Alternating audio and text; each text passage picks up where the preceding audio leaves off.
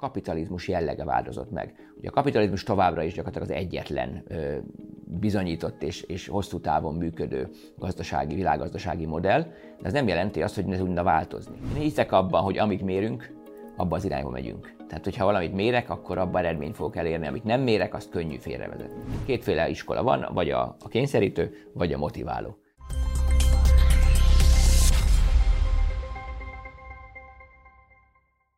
Idén 9. alkalommal publikálta a KPMG a CEO Outlookot, azaz a világ legnagyobb vállalatvezetőinek véleményét a gazdasági kilátásokról, a vállalatok jövőjét érintő stratégiai kérdésekről, az eredményekről és az arra abból levonható következményekről. Kérdezem Rózsai Rezsőt, a KPMG Magyarország vezérigazgatóját. Nagyon szépen köszönöm, hogy elfogadta a meghívásunkat. Jó napot kívánok, és köszönöm a meghívást. Ugye kijött többek között nálunk az Economicson is ez a kutatás, illetve annak az esetleges következtetései de próbáljuk ezt picit köznyelvien megfogalmazni. Mit gondolnak most azok a vezetők, akiknek a stratégiai döntéseit mindenki figyeli, többek között a magyarországi cégvezetők is?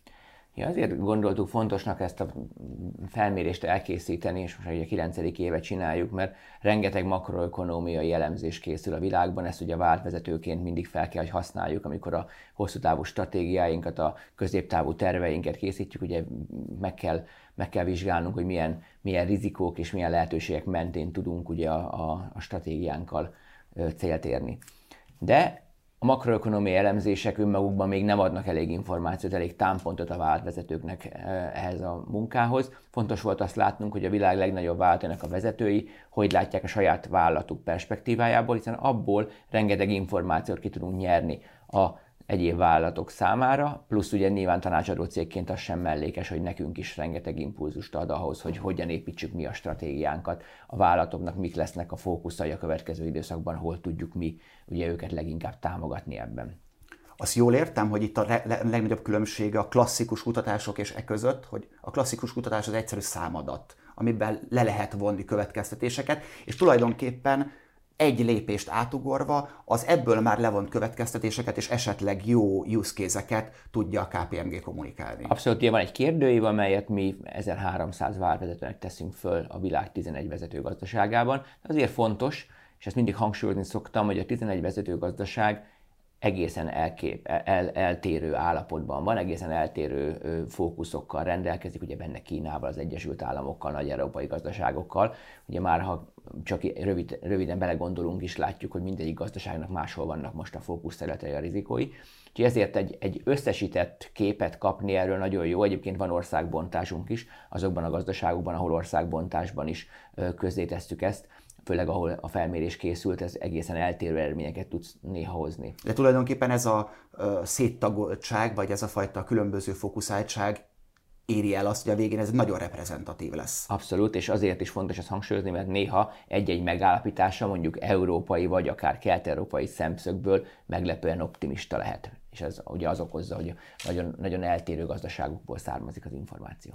Tulajdonképpen ezzel az optimista kulcsszóval rá is térhetünk arra, hogy Mik voltak most a számok, mik voltak a következtetések, a, azok a vállalatvezetők, akik nagyon sikeres vállalkozásokat, cégeket, cégbirodalmakat vezetnek, mennyire látják jónak a kilátásokat úgy, hogy egy nagyon-nagyon furcsa öt éven van túl a világgazdaság? Az optimizmus csökkent. Tehát tavalyi évhez képest mindenképpen csökkent az optimizmus, és tavalyi évben azt mondtuk, hogy a vállalatvezetők érzékelik ezt a gyakorlatilag sok hatást, amit, amit a, ami a gazdaságot érte az elmúlt évben, de összességében pozitívan tekintenek a közép és hosszú távú növekedési perspektívák elé, mind a világgazdaság egészének a szempontjából, mind pedig a saját vállalatok szempontjából. Érdekes egyébként, hogy a saját vállalatok szempontjából mindig optimistábbak, mint a világgazdaság egészét tekintve. Hát ez mondjuk érthető, hiszen ők vezetik azt a vállalatot, na, na hogy sikeresek lesznek. Igen, azt gondolom, ennek van egy kincstári optimizmus része is, de, de nyilván a jó stratégiák is hozzájárulnak. Most az idejében mi történt? A világgazdaság egészével kapcsolatosan is csökkent az optimizmusuk, nem, nem jelentősen, inkább egy ilyen negatív stagnálási állapotban ö, tekinthetjük, de a saját vállalatuk szempontjából jelentősebben csökkent. Még mindig pozitívabban látják a saját vállalatuk kilátásait, mint a világgazdaság egészét, de a gap a kettő között jelentősen szűkült, és ennek az az oka, hogy egy nagyon sajátságos környezetbe került a világgazdaság. Ugye azt, azt úgy, úgy jellemezhetjük ezt, hogy polikrízis, amelyet a Financial Times meg is választott ugye 2022 szavának, ami már az egy eléggé vészjósló önmagában is. Ugye mit jelent ez pontosan?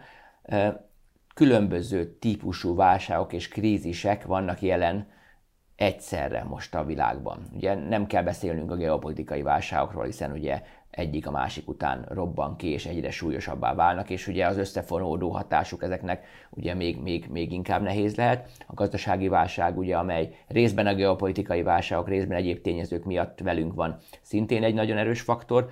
A környezeti válság, amely hosszabb távon, a klímaválság, ugye hosszabb távon velünk van már, és még hosszan velünk is marad, és rengeteg teendőnk van és akkor egy technológiai forradalom is ugye belépett a, a képbe, ami, ami nagyon sok disztrukciót tud okozni. Most ezek az önmagukban is jelentős válságok, amikor együtt vannak jelen, és egymásra tekerednek, mint egy hajókötél. Ugye, hogy egy, egy kis kötél nem biztos, hogy megtart egy hajót, de amikor összefonjuk ezt a különböző válságok, sokkal erősebbé válik. Na, a válságok is sajnos így működnek. Hogy amikor ezek összefonódnak, akkor egy olyan exponenciálisan megnövelt hatást tudnak kifejteni a vállalkozások szempontjából a rizikókra, hogy, hogy ennek a kezelése egy egészen külön stratégiát igényel most minden várvezetőtől. Rendkívül sok kérdésem felmerült ezzel kapcsolatban. Leginkább az, hogy amikor a kilátások, a pozitív kilátások csökkennek, vagy csökkenő tendenciát mutatnak, akkor ezek valóban válságok, vagy egyszerűen bizonytalansági faktorok. Hiszen oké, okay, a gazdasági környezet változása, hogy van egy bizonytalan gazdasági helyzet, csökkenő fogyasztás, növekvő infláció, még globálisan is értelmezhető, de mind a, a klíma, mind a technológia, ezek csak inkább bizonytalansági faktorok, illetve a geopolitikai krízisek vagy konfliktusok sem fejtik ki hatásukat mondjuk a világ másik végén. Tehát mennyire inkább ez a bizonytalansági faktor az, ami generálja ezt a kicsit negatívba hajló kilátást, vagy a valós recesszió? Nagyon jó a kérdés, mert egyszerre vannak jelen kockázatok és bizonytalanságok. Ugye mindegyiknek megvan a sajátja. A kockázatban az a jó, hogy nagyjából tudjuk pontosan definiálni. Azért hívjuk kockázatnak. Cserébe, mivel pontosan definiálható, viszonylag jól modellezhető is a kimenet, és a, a különböző kimenetek mentén még fedezni is tudjuk egy részét vagy, vagy egészét a kockázatoknak.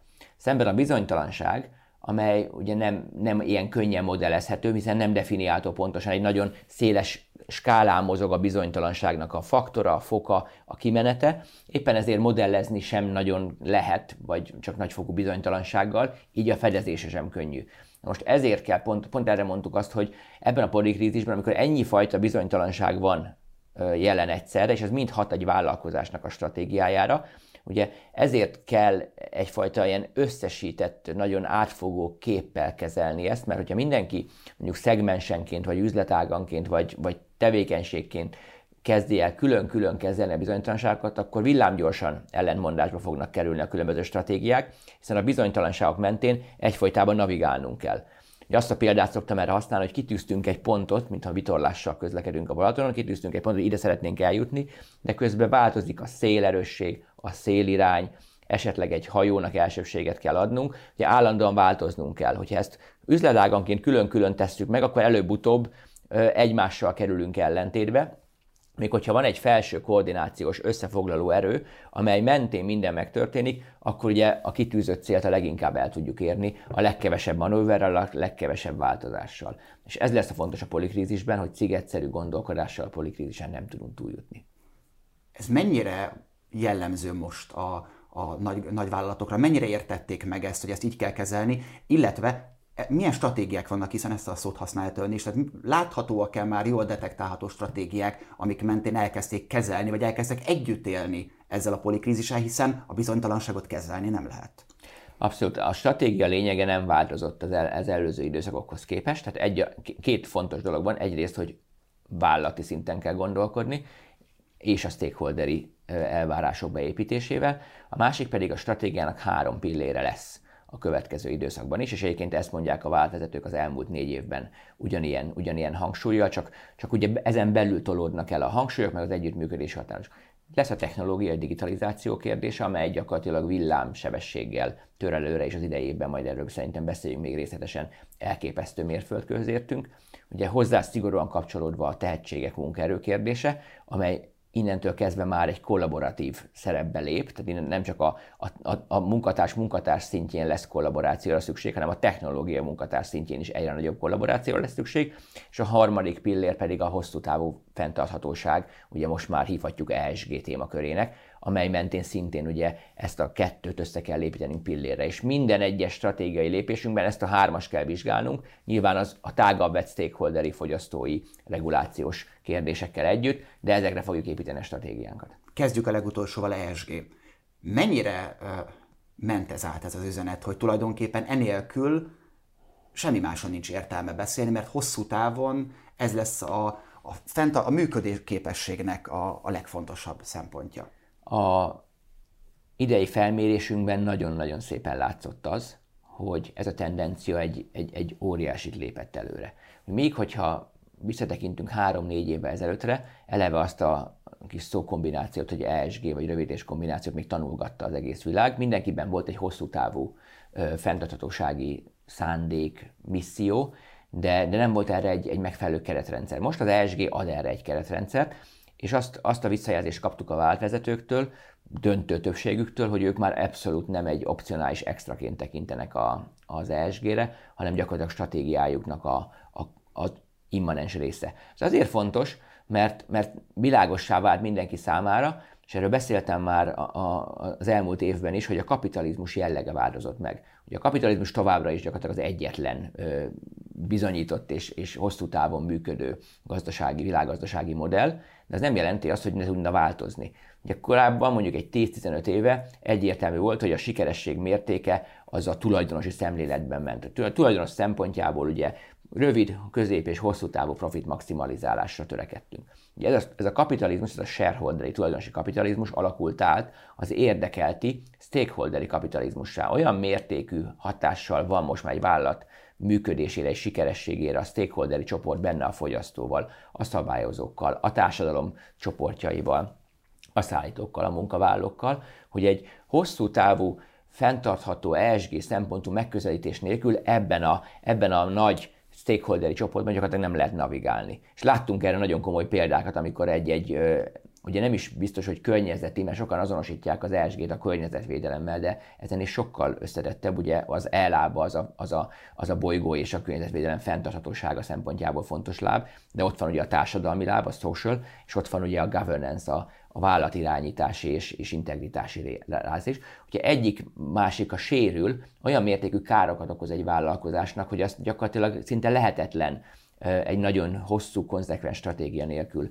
túlélni. Úgyhogy látjuk azt, hogy ez nagyon beépült, viszont azt is látjuk, hogy egy dolog beszélni valamiről, hogy mennyire eltökéltek vagyunk, mennyire a stratégiánk részének tekintjük, és tényleg gyönyörű marketing és, és stratégiai értekezéseket lehet hallani. De hogy ez mennyire látványpékség. De hogy, ez, de hogy ezt hogy tudjuk bebizonyítani, amikor oda kerül a sor, hogy nekünk ezt bizonyítanunk is kell független források számára, például egy fenntarthatósági jelentésbe való bemutatással, na ott mondták a váltvezetők, hogy ezzel azért még nem ennyire optimisták. Tehát azt látják, hogy a szándék, a stratégia megvan, de ezt leképezni egy objektív mérőszám szintjére, és ezt bemutatni a nyilvánosságnak, ott még nem mindig tartanak a Tehát az audi, auditálás mértékét még nem ütötte meg, és igen, ennek belőle nem is csak az audit, igen, nem is csak az a rossz indulat bennem mindig, hogy, hogy amikor itt az ESG, akkor nem az van, hogy nem hirtelen a vállalatok egészen más módon kezd, vállalatvezetők másképpen kezdtek el gondolkodni. Én azért attól tartok, hogy egyszerűen csak rájöttek a szükségszerűségre, hogy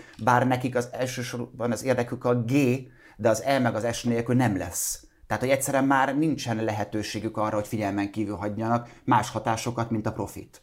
Abszolút, tehát ez, ez egyébként egy, egy nagyon komoly dilemma minden vállalatvezető és régén stakeholderi csoport számára, hogy a rövid távú profitabilitásból kell feladnunk a hosszú távú siker, siker érdekében részeket, hiszen ez egy sok investíciót igénylő témakör. Tehát nem mindig a rövid távú megoldás lesz a legjobb, és ez egy, tényleg egy nagyon, nagyon jó irányban változik a világ ebből a szempontból, hogy, hogy elkezdtünk hosszú távon gondolkodni. Nyilván nem vagyunk még ott, ahol, amiben meg fogjuk menteni majd a világunkat, de, de ez, hogy most egy beszámolási kötelezettség lesz mindenkinek erről, ez egy nagyon sokat fog változtatni. Most voltam nem olyan régen egy előadáson, ahol a, a Fenntartósági Világfórum egyik, egyik vezetője tartott előadást, és állapította meg némi humorral, hogy a könyvelők mentik majd meg a világot. Ugye ezt ő arra értette. Ez tulajdonképpen önöknek egy olyan mondat volt, amit tulajdonképpen bármelyik honlapjuk tetejére odaírhatnak, mert ez a KPM kommunikációban jól mutat. Igen, igen, de ennél szerencsére azért ez a könyvelő és, és beszámoló készítési és egyébként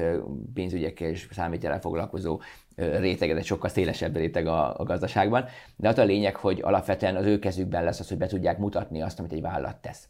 Tehát ez nagyon fontos lesz, hogy nekik egy objektív mérőszámok alapján, ugye ennek vannak különböző keretelvei most már a világban, de egy, nagyon egy irányba megy most már, hogy legyen egy nemzetközileg elfogadott keretrendszer, be kell tudnunk mutatni, hogy mit tettünk, mennyit investáltunk bele, és milyen kimenetet várunk tőle. Alá tudja támasztani Abszolút. A számokkal közérthetően, mert a számokat meg lehet érteni, még néha egy-egy marketing tevékenység az nem biztos, hogy átmegy. Abszolút. Én hiszek abban, hogy amit mérünk, abba az irányba megyünk. Tehát, hogyha valamit mérek, akkor abban eredményt fogok elérni, amit nem mérek, azt könnyű félrevezetni.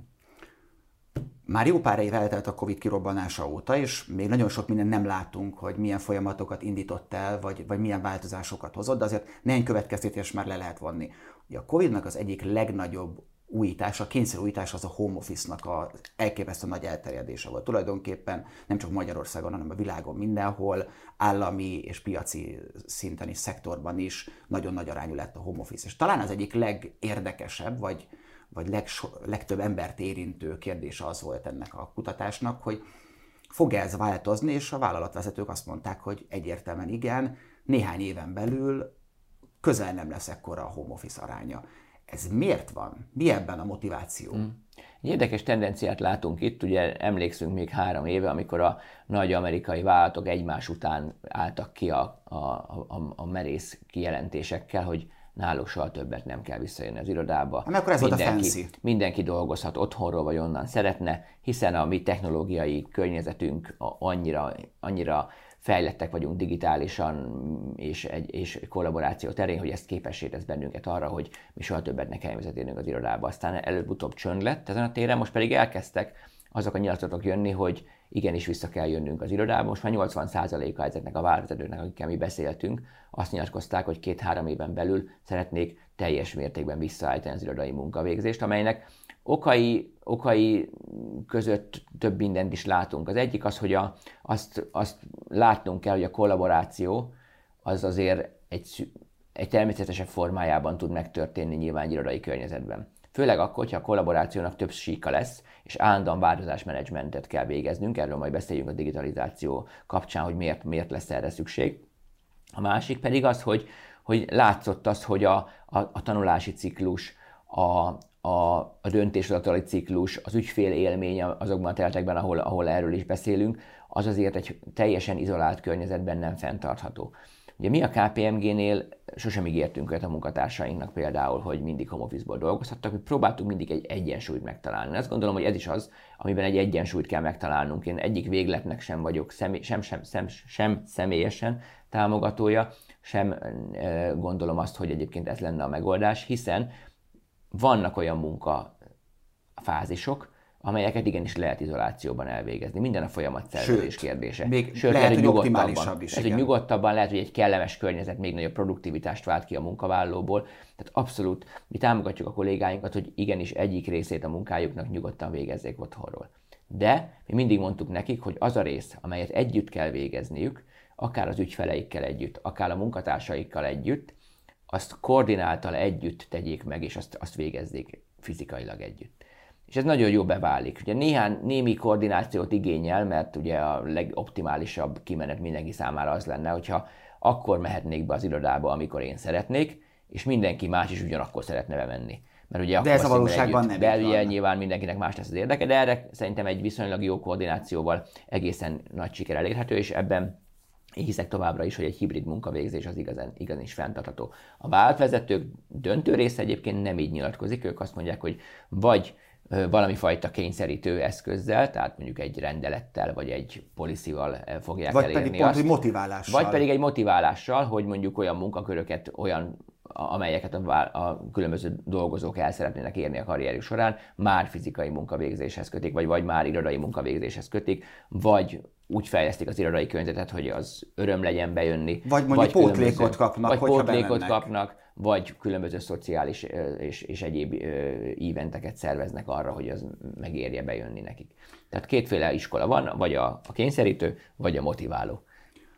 Azt mennyire lehet akár a kutatásból lemérni, és élek a gyanúperrel kevésbé, de mennyire tudja mondjuk ön a KPMG esetében ezt megítélni, hogy mennyire változott a munkatársak hatékonysága a kényszerű home office alatt, tehát amikor otthon volt, mert otthon kellett lenni.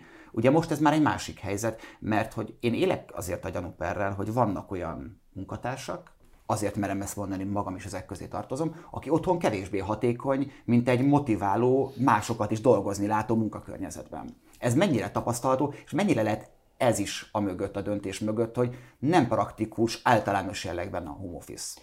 Nehéz általánosítani. Én azt mondom, hogy átlagban valószínűleg kevésbé haté- kisebb hatékonyság érhető el, de ez megint egyéni, egyéni képesség és, és, és motiváció kérdése. Van, aki egyébként sokkal gyorsabbá vált egy izolált környezetben, mert nincs annyi disztrukció a, a környezetében, ami mondjuk el kizökkenteni, akár bejön egy munkatárs, kérdez valamit. Tehát például a szakértői csapataink kitűnően tudnak dolgozni otthonról, gyorsabbak megvan az időpontjuk, nem, nem, nem rohan be valaki egy akut problémával, hanem annak is időpontot kell kérni tőlük, hiszen a Teams-be be kell állniuk a sorba.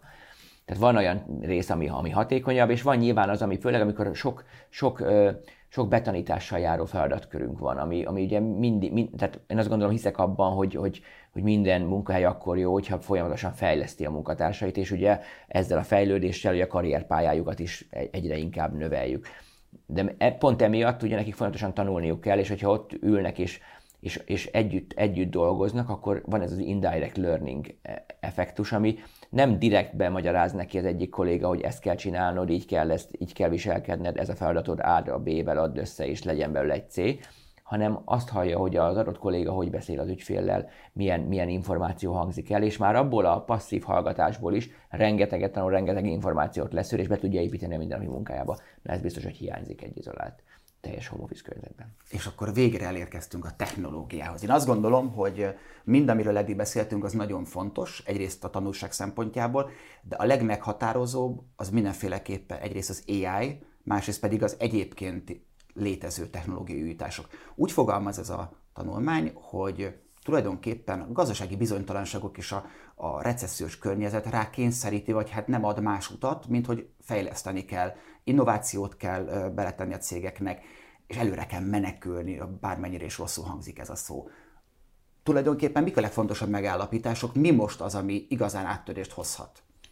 Ugye a technológia ott áll, ott áll a középpontban gyakorlatilag évek óta, és a Covid erre csak ráerősített. Ugye a Covid a maga brutalitásával bemutatta azt, hogy ha valaki lemarad, akkor nagyon gyorsan elveszik, és hogyha valaki korai belépő, első belépő, vagy korai követő, akkor őrületes előre tud szert tenni. Gondoljunk bele azokban a vállalkozásokban, akikről négy éve nem is hallottunk, most pedig gyakorlatilag már ott van a mobiltelefonunkon az első képernyőn is rendeljük a szolgáltatásaikat. Tehát ez, ez egyértelmű, hogy a technológia rohamtempóba fejlődik. Ugye ami most bekerült a középpontba, és a várvezetők döntő többségeinél egy óriási szintugrást ért el, az a mesterséges intelligencia.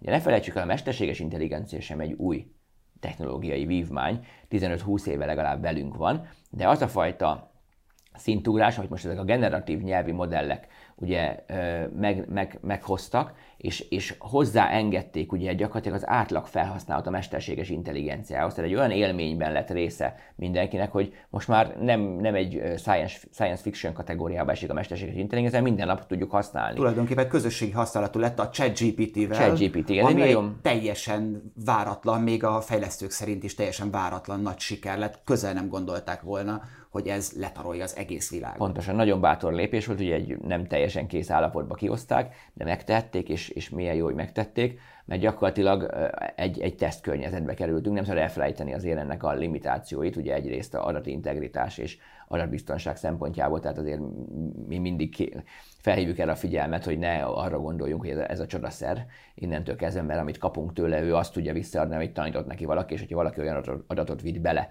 ami, ami nem jó, akkor azt is Ilyenkor jön a halucináció kapni. például. Hát a, halucináció az akkor jön, amikor ugye nem, nincs adata, és akkor is, akar szeretni, akkor is szeretne válaszolni, de ennél csak az a rosszabb, amikor van megbízható adat Nak, számára, amire azt gondolja, tűnik, igen, igen, de egyébként egy, egy masszív, masszív félrevezető információ. Tiles György, bocsánat, úgy fogalmazott, és ő talán Magyarország egyik legismertebb AI szakértője, hogy évtizedekig azt gondolták az emberek és a cégvezetők is, hogy a fizikai munkát lehet majd kiváltani, vagy segíteni legjobban a, robotokkal, vagy az AI által vezetett robotokkal, vagy az AI-jal. És kiderült, hogy nem. Hogy leginkább az eddig komoly hozzáadott értékű szellemi munkákat lehet majd a leggyorsabban könnyíteni először, majd utána fokozatosan kiváltani, hogy Igen. finoman fogalmazok. Ez persze azt mondja, hogy hosszú távon sem jelenti azt, hogy itt mérnökök, ügyvédek és orvosok fogják elveszteni a munkájukat, de nagy mértékben át fog alakulni majd az ő napi tevékenységük. Ebből most mi látható, és kiderült-e valami abból, hogy mely szektorok használják például ezt a leghatékonyabban már most ebben az ilyen, hát félkész, de már nagyon használható állapotában? Az ai kapcsolatosan ugye nagyon sok, sokszor elhangzik, hogy mindenkiben félelem alakult ki azzal kapcsolatosan, hogy, hogy elveszíti majd a munkáját az AI miatt. Mindig úgy szoktam ezzel fogalmazni, hogy, hogy én ebben nem hiszek. Én abban hiszek, hogy a, olyan, olyan lehetőséget biztosít a gazdasági növekedésre az AI és egyéb technológiák megjelenése, amely olyan mértékben fogja növelni újra a gazdaságot, amely újabb munkaerő, munkaerőt igényel. Kicsit olyan, mint a, ezt hoztam már többször példaként a, a, az energiahordozók, ahogy megjelent a kőszén, mindenki azt gondolta, hogy majd akkor a fával már senki nem akar energiát előállítani, de akkor átlépett ugye az ipari forradalomban a gazdaság, hogy a fának a használatát is felhúzta magával, majd így tovább, így tovább gyakorlatilag. Pedig ahogy... ha hosszú távon belegondolunk, jobban jártunk volna, hogyha igen, nem, de, nem így történik. Igen, de hogyha most abból indulunk ki, hogy a kőszén az ennyi, ennyire elavult energiahordozó, és alapvetően nem is gondolnánk már, hogy valaki még kőszén felhasznál, 2022-ben volt a legtöbb kőszén felhasználás a világtörténelem esetében, tehát húzza magával. Ez ugyanaz lesz a technológiával, és a technológia húzza magával a gazdaságot, és a gazdaság pedig plusz munkaerőt fog igényelni.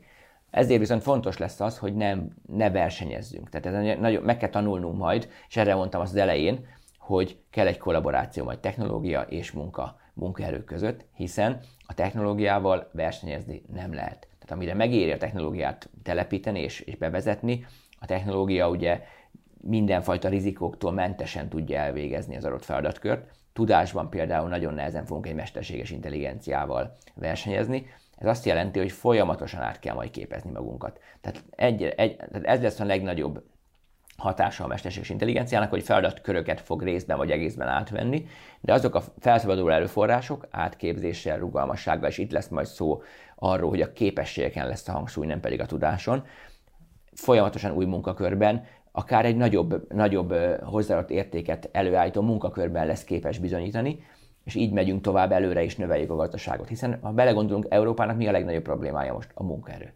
És a mesterséges intelligencia és a tágabb vett technológia jelentett erre egyedül megoldást. Hogy azok a tevékenységek Európában tudjanak részben maradni, amelyeket egyébként nem lehetne gazdaságosan csak munkaerővel Európában tartani. Most a technológia és a munkaerő páros, párosításával akár Európa növekedési kilátásait helyezhetik újra egy, egy pozitívabb pályára. Úgyhogy ez egy nagyon érdekes, több kimenetű kérdés, de én alapvetően pozitívan látom nem hagyhatom ki így a végén, hogy picit ne kérdezek rá a magyar viszonyokra. Részben, amit önök látnak piaci szereplőként, részben egy picit ilyen feltételezésbe bele, belekérdeznék, hogy ha, ha magyar vállalatvezetők is elvégeznék ugyanezt a, tehát ők is ki, válaszolnának ugyanezekre a kérdésekre, hasonló lenne a kép, vagy, vagy hány lépéssel van lemaradva a magyar piac ahhoz képest, mint mondjuk a világvezető gazdaságai? Nem pénzügyi hatékonyságában, gondolkodásban vagyok mhm. kíváncsi. Hogyha a magyar nagyvállalati szektort kérdeznénk meg, ugye, akik egyébként a vezető 11 gazdaságban szintén a, a, kérdé, a, a felmérésnek a célpontjai voltak, akkor azt gondolom, hogy jelentős különbséget nem tapasztalnánk az átlagtól. Nagyon jó vállalati példák vannak Magyarországon a digitalizáció és a technológiára. Ha egy egy mérettel lejjebb megyünk, mondjuk a közép- és kisvállalkozások terére, ott, ott már azért megoszlik a, a, a mezőn olyan szempontból, hogy vannak nagyon jó példák ott is, tehát elképesztően digitális gondolkodású vállalatvezetők vannak a kis- és középvállalati szektorban is, de ott van egy-két lemaradó, aki vagy, vagy, vagy hiányzó források miatt vagy maradt el, hagyománytiszteletből. vagy egy hagyománytiszteletből, vagy egy nem megfelelően meghozott változási döntésből, vagy egy elhalogatott és a változás menedzsmenttől félő ö, ö, eltolásból gyakorlatilag ö, nem, nem, nem hozta azt a szintlépést, amire szüksége volt. A jó hír viszont, hogy a mesterséges intelligencia és a párhuzamosan gyakorlatilag naponta megjelenő ezzel kapcsolatos új eszközök olyan lehetőséget kínálnak most ezeknek a vállalkozásoknak is, amelyel mindenképpen élniük kell, hiszen egy digitális szintlépést tudnak tenni viszonylag kis erőfeszítéssel. Tehát amit mondjuk egy korábban digitalizáló vállalkozás lépések tömegével ért el, Ezeket és ő energia, ezt ő átugorhatja, és egy új technológiával, mindig azt szoktam példaként hozni, hogy hogy egy, egy nagyon rossz minőségű, a pincében heverő, besárgult egyébként poros és még lehet egy kávéval is leöntött szerződésből, most már olyan túlok vannak, amely pillanatok alatt az összes adatot kinyeri és rendszerbe állítja és kereshető formába információval alakítja, és innentől kezdve már digitálisan rendelkezésünkre áll. Ez egy nagyon fontos. Mi nagyon sokat kísérletezünk ezzel. Mindig azt szoktuk csinálni, hogy amikor miatt a vállalatokhoz megyünk, a saját, a saját magunk kis környezetében kísérletezünk, és a, a belső folyamatainkat alakítjuk át, és olyan példákat látunk erre, hogy, hogy tényleg magunk is meglepődünk. Én nagyon élvezem azt az időt, amit együtt töltök a technológiai kollégáimmal, mert tényleg egy olyan inspiratív uh, szintlépést látunk ezen a területen, ami, ami, ami példaértékű. Nagyon szépen köszönöm, vezérigazgató, hogy beszélgethettünk. Remélem, hogy ezt jövőre is megtesszük a jubileumi tizedik kutatásnál. Örömmel. Köszönöm szépen. Önöknek pedig köszönöm a figyelmet, hogyha eddig nem tették meg, akkor iratkozzanak fel az Economics csatornáira, hogy ne maradjanak le a hasonló tartalmakról. Várjuk a véleményüket, nem csak ebben a témában, mindenhol a komment szekcióban. Viszontlátásra!